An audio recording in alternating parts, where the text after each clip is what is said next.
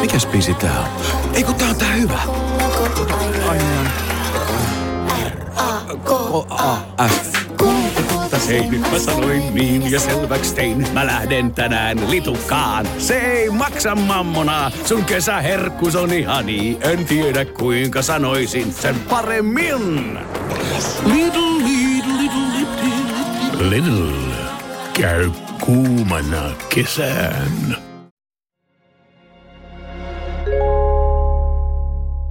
Varoitus. Sarja sisältää kuvauksia rikoksista ja rikospaikoista, jotka voivat järkyttää.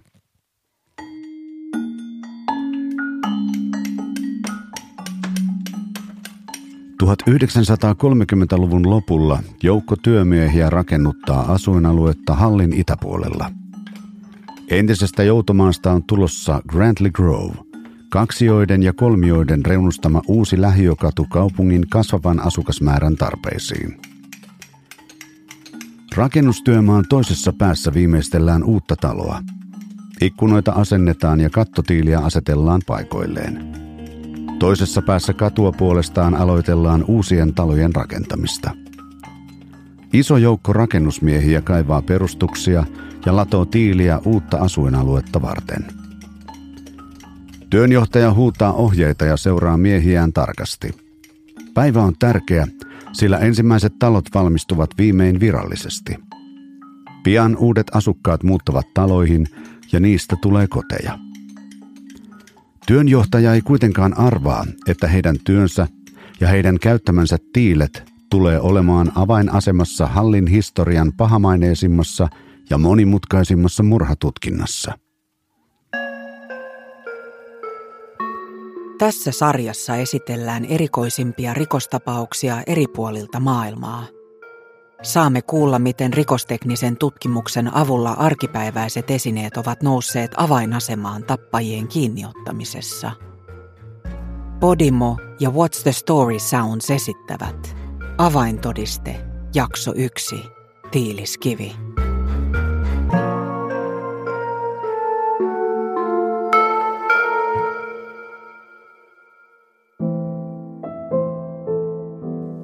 Christopher Laverack oli kuin kuka tahansa yhdeksänvuotias poika. Hän tykkäsi leikkiä ulkona, keksiä pelejä ystäviensä kanssa ja tietenkin viettää aikaa perheensä kanssa.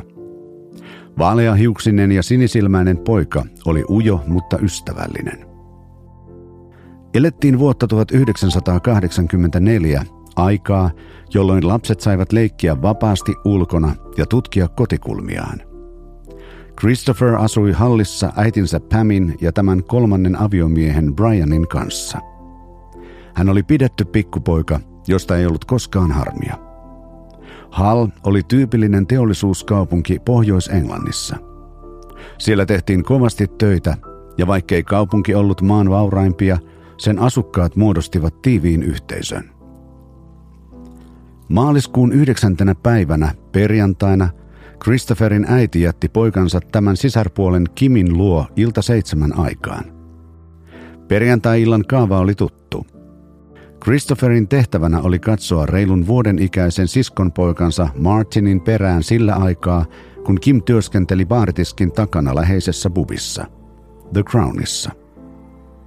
Christopher sai viettää aikaa perheensä kanssa ja hänen äitinsä sai vapaa-illan. Kimin aviomies Steve saattoi huokaista, kun hänen poikansa oli Christopherin valvonnassa.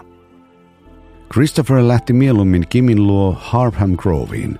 Hän odotti innoissaan, että pääsisi illalla katsomaan ritariässää televisiosta ja syömään pientä purtavaa sen ohessa. Kim lähti puoli kahdeksan aikaan aloittamaan iltavuoroaan Crownissa, joka sijaitsi lyhyen kävelymatkan päässä.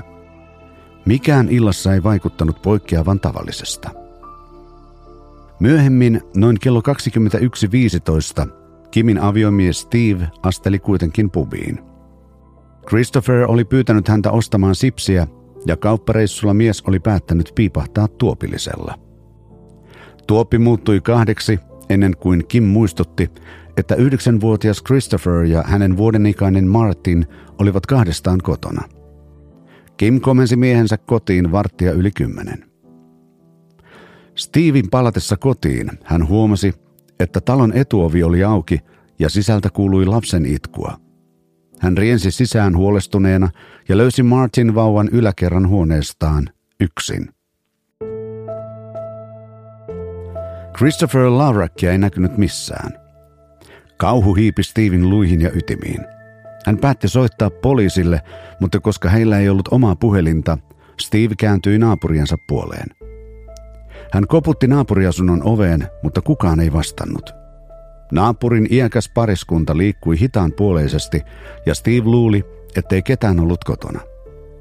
Niinpä Steve päätti palata The Crowniin hälyttääkseen poliisit ja kertoakseen tapahtuneesta Kimille. Seuraavan tunnin aikana epäusko, kauhu ja järkytys alkoivat levitä talosta Harpham Grovilla. Joku oli tunkeutunut sisään asuntoon ja lähtenyt nuori Christopher mukanaan, tai sitten Christopher oli lähtenyt ulos omin päin.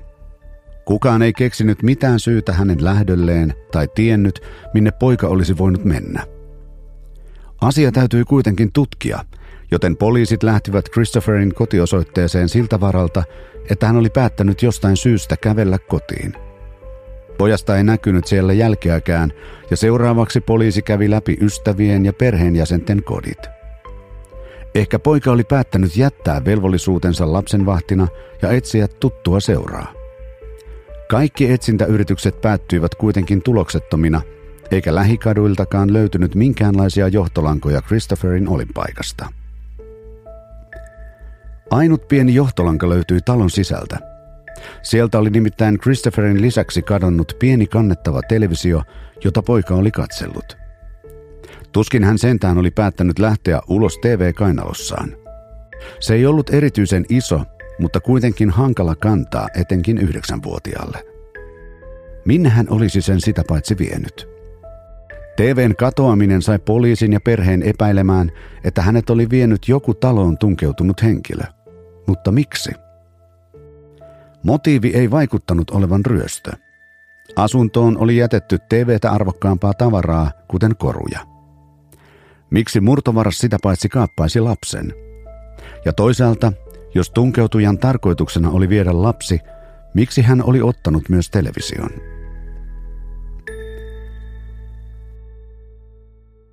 Rikostekninen tutkimus oli lapsen kengissään vuonna 1984, mutta poliisit etsivät ja tallensivat huolellisesti mahdollisen todistusaineiston.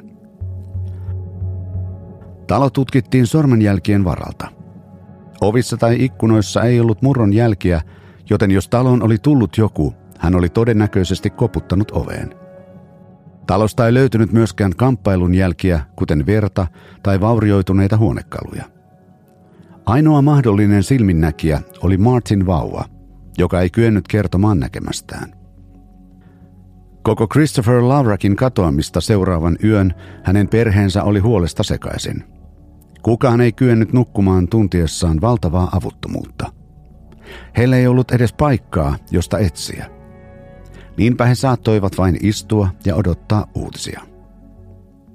Etsinnät jatkuivat lauantaina siinä toivossa – että aamun valo paljastaisi uusia johtolankoja. Ehkä joku naapuri oli nähnyt tai kuullut jotain. Poliisit kiersivät ovelta ovelle ja kävivät kadun jokaisella talolla.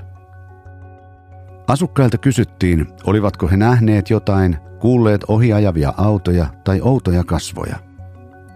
Operaatio vaati paljon työtä, mutta ei tuottanut minkäänlaista tulosta. Poliisilla oli käsissään joitain vihjeitä – mutta ei mitään käsitystä Christopherin kohtalosta. Lasten kaappaukset ovat harvinaisia, jopa hämmentävän harvinaisia. Niinpä poliisi joutui pohtimaan seuraavaa siirtoaan. Rikoksesta kerrottiin medialle ja Christopherin katoamisesta tuli välittömästi suuri uutinen hallissa. Vaikka oli viikonloppu, sanomalehdet alkoivat selvittää faktoja kuumeisesti. Samalla levisi sana kadonneesta pojasta – Sunnuntaina maaliskuun 11. viimeisetkin epäilijät ymmärsivät tapauksen vakavuuden. Poliisijoukot kiersivät kaupungilla suorittamassa perusteellisia etsintöjä ja etsimässä mitä tahansa, mikä voisi auttaa tutkinnassa.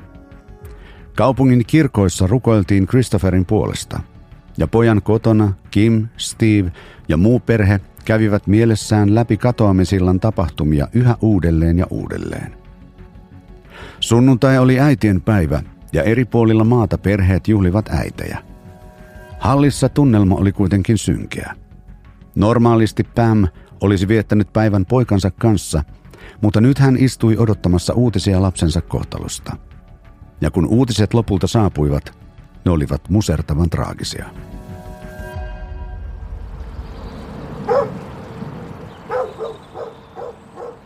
Kuten usein tapahtuu, löydön teki koiran ulkoiluttaja.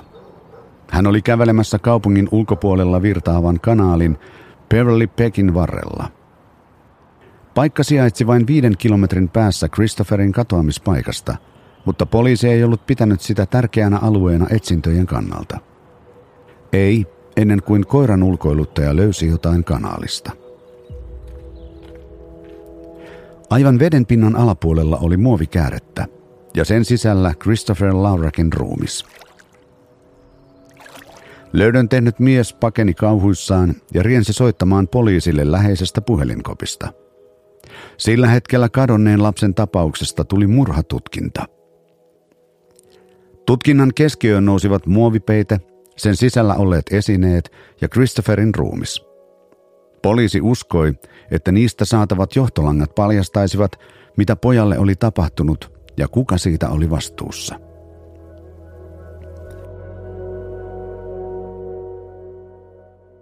Hallin kuninkaallisessa sairaalassa tehtiin ruumiinavaus Christopherin kuolinsyyn selvittämiseksi. Se paljasti, että poika oli hakattu kuoliaaksi tylpällä esineellä.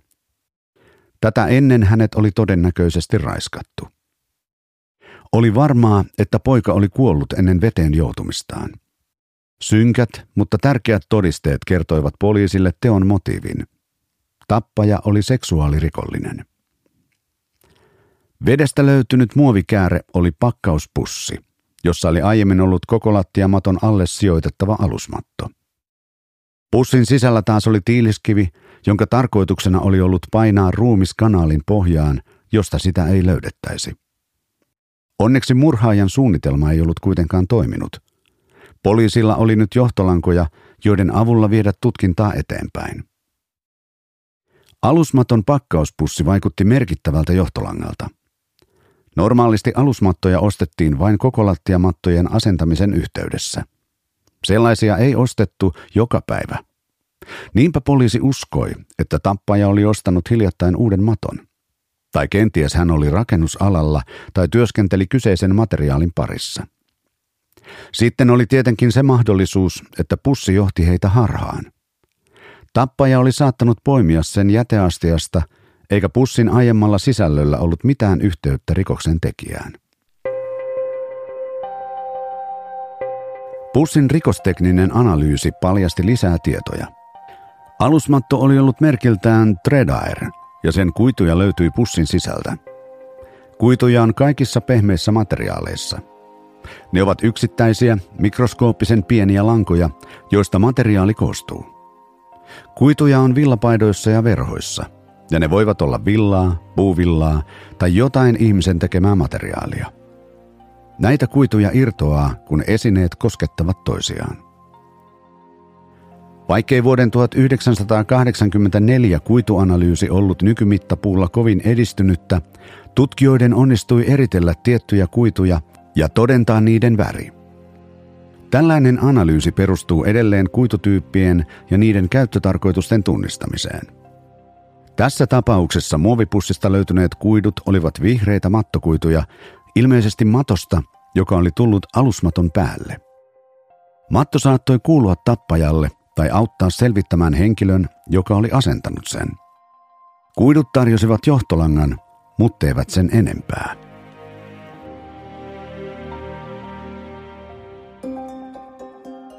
Poliisi aloitti prosessin löytääkseen vihreiden mattojen omistajia. Kadun varsille levitetyissä julisteissa pyydettiin yhteydenottoja kaikilta, joilla oli hiljattain asennettu vihreä kokolattiamatto. Poliisit kiersivät näissä osoitteissa. He saapuivat ihmisten koteihin ilman ennakkovaroitusta ja saattoivat leikata matoista näytteitä vertailua varten. Kaikki työnsä puolesta mattojen parissa toimivat joutuivat automaattisesti epäilysten kohteeksi. Tapaus oli tunnetuin selvittämätön rikoshallissa ja siitä oli kovaa vauhtia tulossa myös pahamaineisin. Matto ei kuitenkaan ollut poliisien ainoa johtolanka. Heidän teoriansa oli, että Christopher oli tuntenut tappajansa, sillä asuntoon ei ollut murtauduttu. Eikä sieltä löytynyt kamppailun jälkiä. Kuka asuntoon oli tullutkaan, hän oli päässyt sisään puhumalla ja myös suostutellut Christopherin ulos. Niinpä kaikkia läheisiä perheenjäseniä kuulusteltiin. Kukaan heistä ei ollut erityisesti epäilyksen alainen, mutta poliisi halusi kuulla jokaisen tarinan ja alibin, jottei heiltä jäisi mikään huomaamatta. Aluksi poliiseja kiinnosti etenkin Steve, Christopherin lanko ja Martin vauvan isä. He halusivat tietää, kuinka kauan hän oli tarkalleen ottaen ollut juomassa The Groundissa samalla, kun pojat olivat kahdestaan kotona. Lisäksi heidän piti varmistaa, että Steve todella oli ollut bubissa. Ensimmäisenä tarinan vahvisti hänen vaimonsa Kim, mutta he halusivat myös toisen silminnäkijän. Niinpä poliisi jututti The Crownin kanta-asiakkaita saadakseen selkeän kuvan Steven liikkeestä. Mutta vaikka heidän tarinansa eivät olleet aivan yhteneväisiä ajankohtien ja Steven juomien tuoppien määrien suhteen, kaikki sanoivat nähneensä miehen bubissa tuona iltana. Niinpä Steve poistettiin epäiltyjen listalta. Mikään ei liittänyt häntä katoamiseen. Steve epäilemättä soimasi itseään jätettyään pojat ilman valvontaa, mutta tappaja hän ei ollut. Myös muut perheenjäsenet kutsuttiin haastateltaviksi. Tähän joukkoon kuuluivat Christopherin oma isäpuoli, setiä ja etäisempiä sukulaisia, mutta kukaan ei pistänyt poliisin silmään. Lisäksi kaikilla oli jonkinlainen alibi. Esiin nousi myös muita nimiä yleisövihjeiden perusteella, mutta niistäkään ei ollut apua tutkinnassa.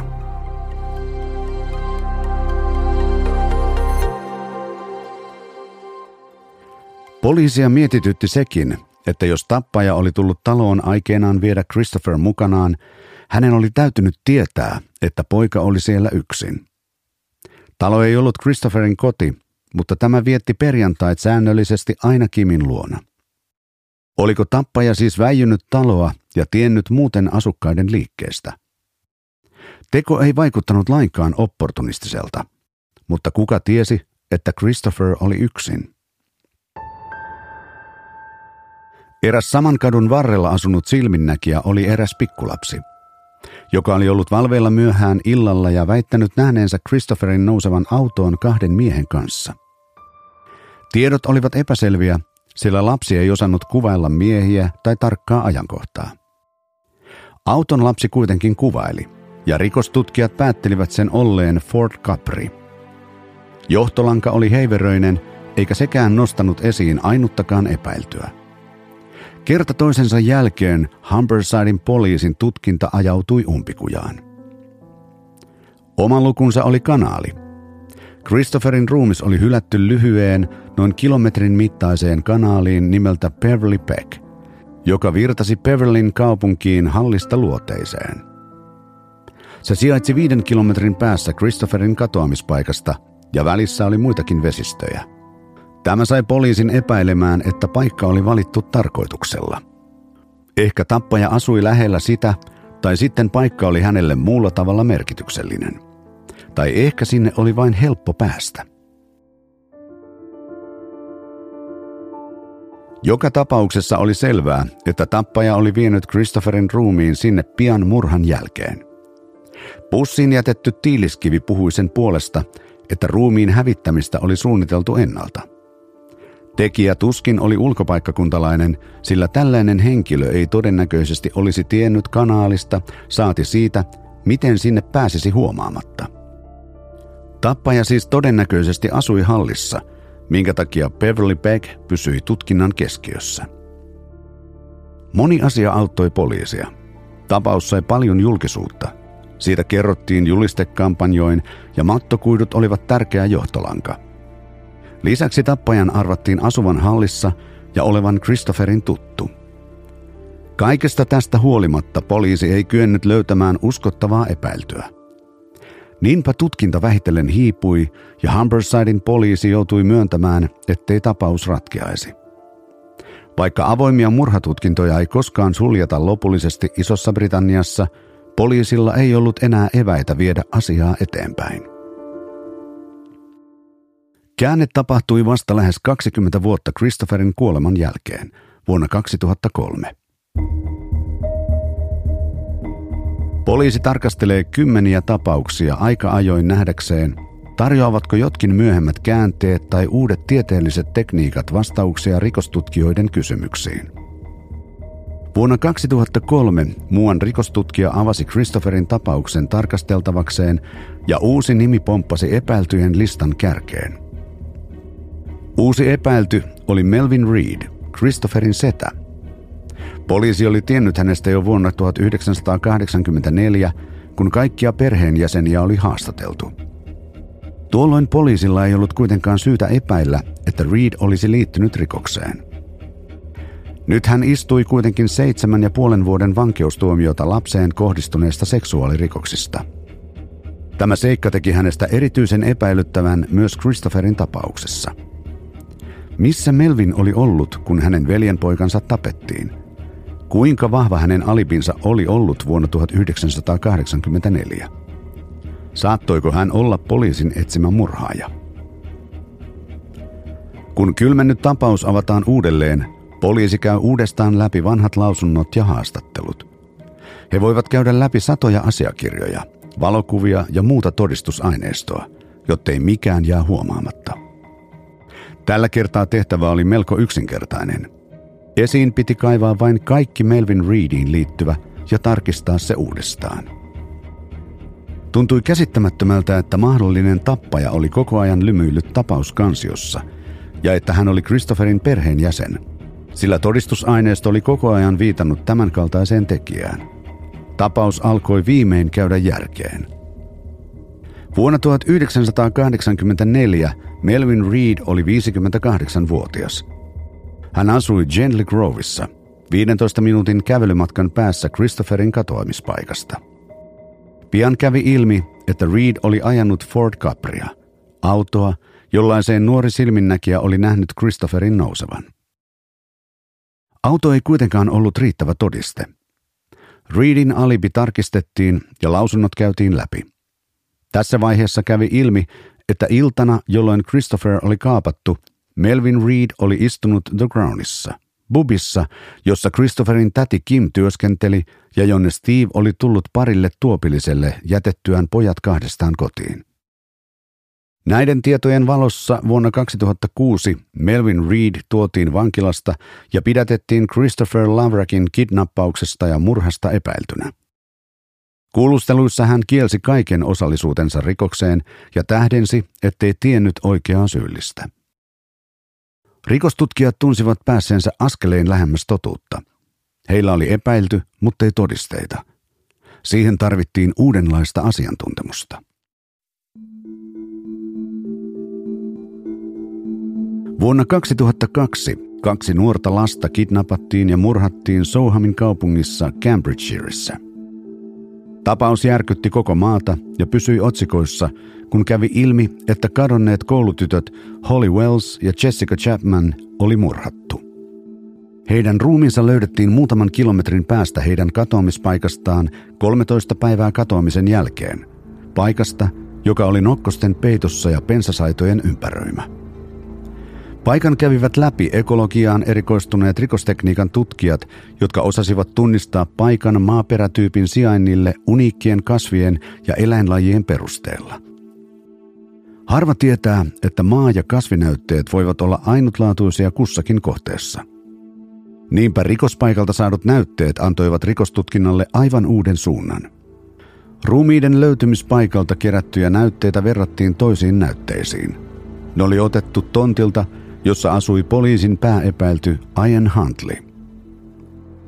Uutiset tapauksesta kiirivät kauas ja rikostekniselle ekologialle alkoi olla kysyntää – Yhä useammalla poliisilaitoksella kysyttiin, voisiko tällaisessa analyysissä olla vastaus ratkaisemattomiin tapauksiin.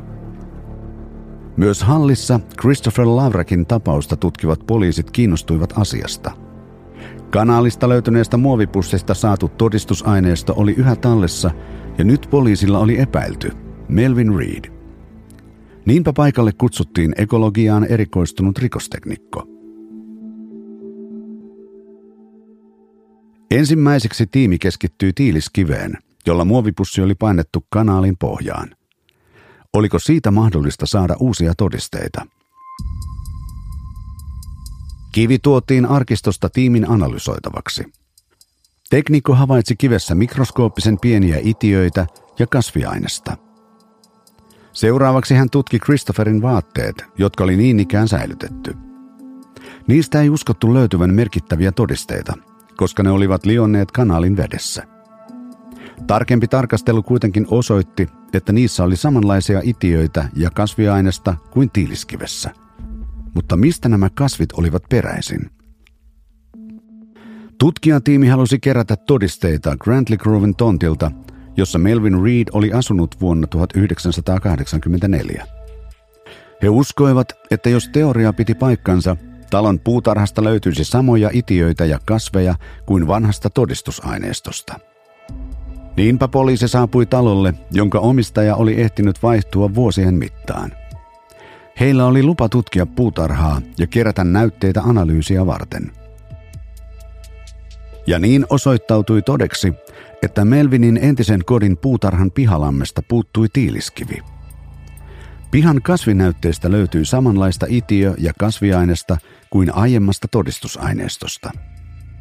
Asiantuntijoiden näkemys oli, että tiiliskivi ja Christopherin vaatteet olivat olleet kyseisessä puutarhassa – se kertoi, että Christopherin tappaja oli Melvin Reed.